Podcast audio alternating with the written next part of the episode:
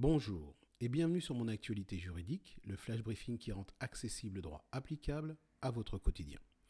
Aujourd'hui, nous parlons de la sous-location d'un bien immobilier.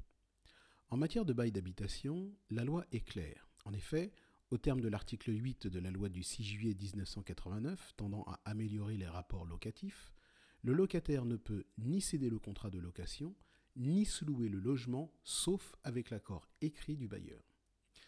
Pour la première fois, dans un arrêt du 12 septembre 2019, la Cour de cassation sanctionne une sous-location non autorisée sur le fondement des articles 546 et 547 du Code civil.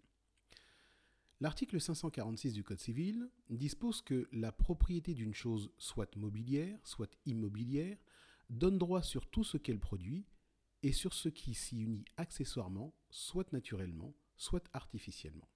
Ce droit s'appelle le droit d'accession. Ainsi, au terme de cet article, la propriété d'un bien immobilier donne droit au loyer versé par le locataire. Quant à l'article 547 du Code civil, il dispose que les fruits civils appartiennent aux propriétaires par droit d'accession.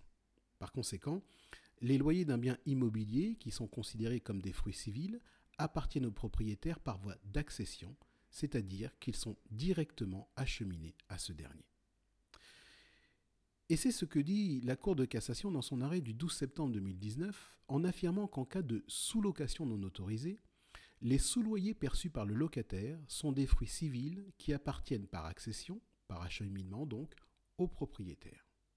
La conséquence est que les sous-loyers perçus par le locataire doivent être restitués au propriétaire du bien immobilier. Dans cette décision, les locataires avaient sous-loué l'appartement pendant plusieurs années sans l'autorisation du bailleur.